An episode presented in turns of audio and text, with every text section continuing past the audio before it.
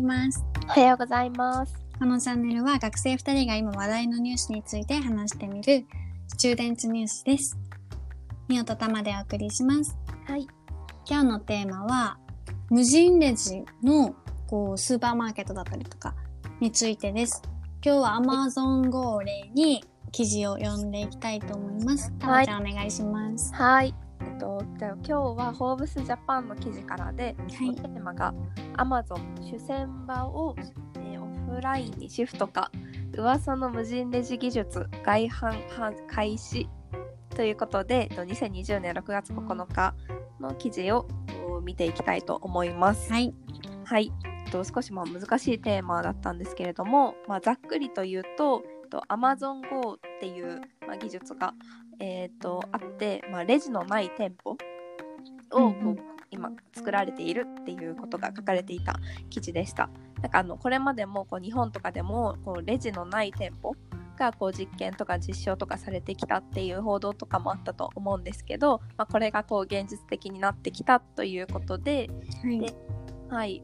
で、まあそうですね、Amazon Go がまあどういったものかっていうことが記事で書かれているので、ちょっとそこについて触れていきたいと思います。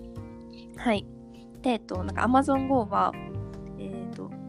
まあそうですね、えっとまあ、買い物袋にこう、買いたいものを入れて立ち去るだけで買い物ができてしまうっていう、まあ、すごい仕組みなんですけど、うんうんちょっと具体的に見るとまず最初にと消費者の私たちが、まあ、スマートフォンにあるアプリを入れてでアプリを入れるとそこに QR コードが、えっと、出てくるので、えっと、それをお店に入るときにこうゲートにかざすことによってお店に入れます。で入った後に好きなものを、えっと選んで、えっとまあ、食材なり何か日用品なりを、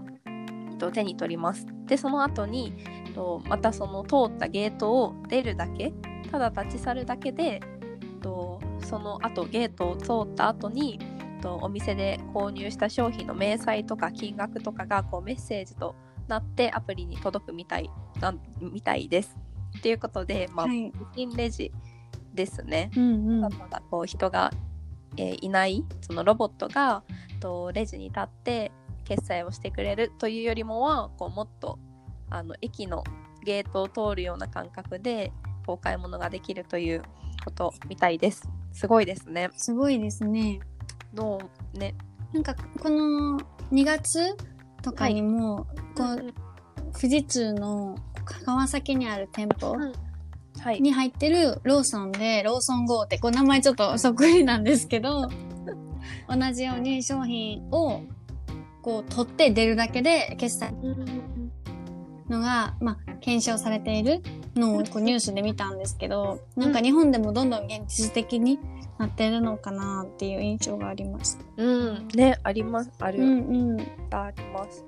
ただなんかローソンの場合は Amazon Go ちょっとわかんないんですけどローソンの場合はだいたい5人ぐらいしか店内に入れなくって、そう。まあ、それ以上入ると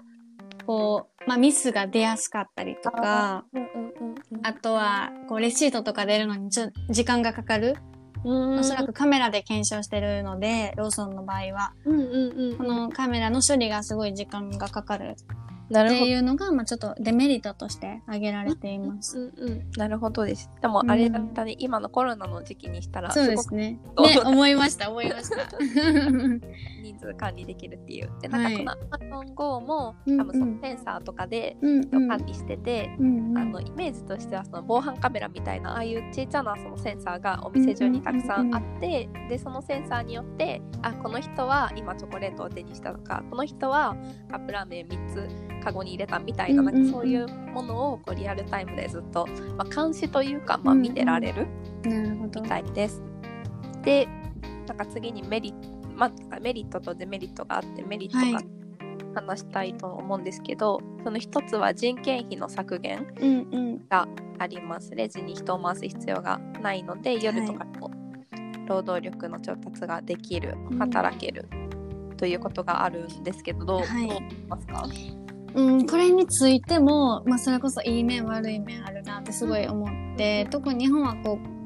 人口不足やってうん言われてる中で、こうやって人権削減っていいはいいのかなって思う一方で、やっぱり人の仕事がなくなっていく。うんうんうんまあ、もともとこう言われていたじゃないですか。結局二極化するんじゃないんか、みたいな。うんうんこうまあ、よ結構、まあ、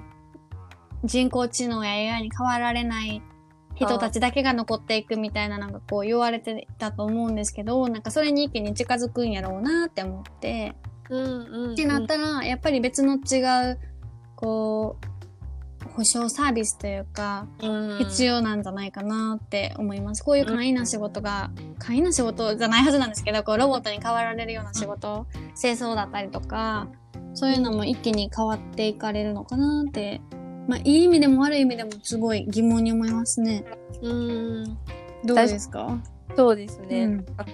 それこそその日本にはめちゃくちゃコンビニがあって、うんうん。ってことはそれだけ働いてる人がたくさんいてしかもそうですよね。24時間っていう、まあ、一日中開けてるから、まあ、朝働く人と夜働く人とかそういうことも考えるとこうコンビニでこう生計を立ててる人たちもたくさんいることを考えるとこうなんかいきなり、うん、と全部無人ににしますってこうなると。うんうんやっぱりその働けないみたいなことがこう出てくるのでなんかそこは、そうねなんかミオが言ってくれたみたいに保証とかうんうんうん。ができるようになならないと困っちゃうなと思ね。います。でもあれやねなんかコンビニとかだと,、うん。となんかコンビニってすごい特殊やなと思って接客するけど、うんうんすごくなんかフォーマットがある。うん、わかるわかる。そうそうそのディズニーとかでの接客とかだと、うんうんうんそのフォーマットというよりもこの柔軟性というかうんなんか本当に真に営業力がこう問われているし、うんうん接客力が求められるうんからすごく人にしかできないことだなって思うし、うん思ううん。うん。でなんかコンビニは、えっと、もちろん接客もあるけどどっちかっていうとなんそうかだね。言ったことをこうこなすって感じなイメージがやっぱしある。うんからうーんなんかこうなんていうのかな。そこでこう仕事がなくなってこういなくなっていくっていう流れになったとしても、うん。別のところでこう適用できそうな感じがするっていうか、うん。うん、なんだろう。なんかなんかそうね。なんか別のそうん、仕事なんか思うのは、今結構コンビニで働いてる人の、どんどん外国人が多くなってきてるんかなって。こう留学生やったりとか、こう移住移民で来てる方とかが結構コンビニで今、まだ大阪ではめっちゃ多くはないですけど、もう東京とか名古屋行ったらうんめちゃくちゃいません？うんめっちゃいる。ね。だから、うんまた、その流れる場所っていうのが変わってくるんうんかなーって思います。なんか今はいい感じにコンビニが一つの入り口入りやすいバイト先みたいな。でうんうん。私の留学生の友達もコンビニで働いてる子いっぱいいて、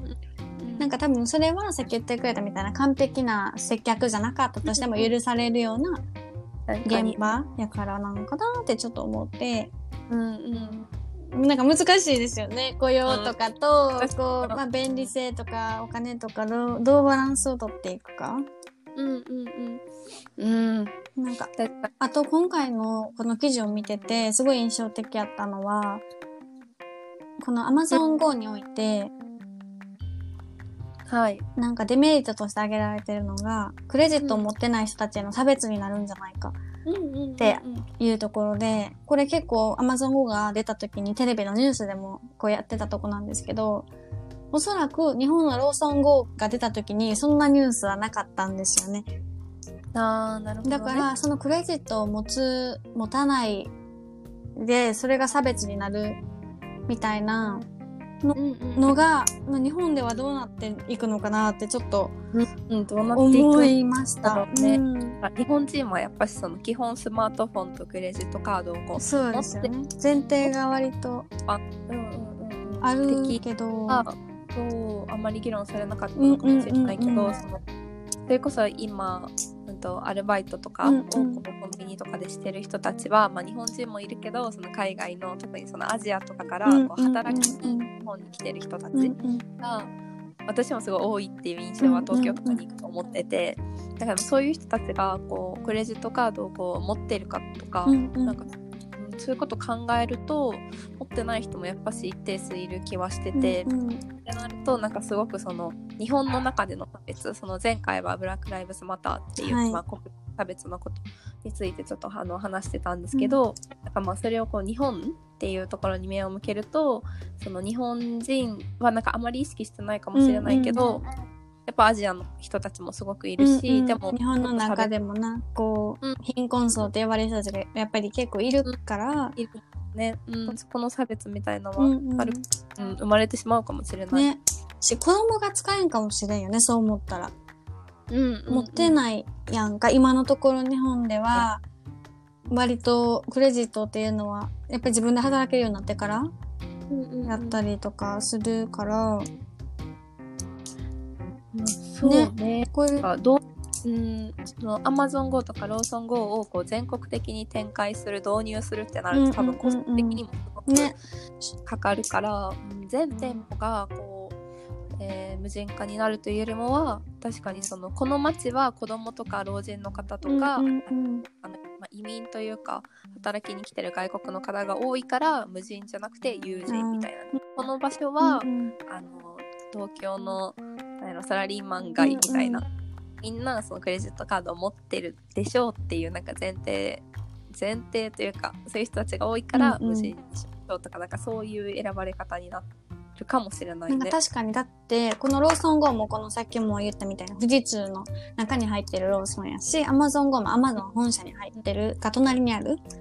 確かから、まあ、ある程度前提がありこう社社食とかでこうお昼に混む時間とかがもう決まってたりとか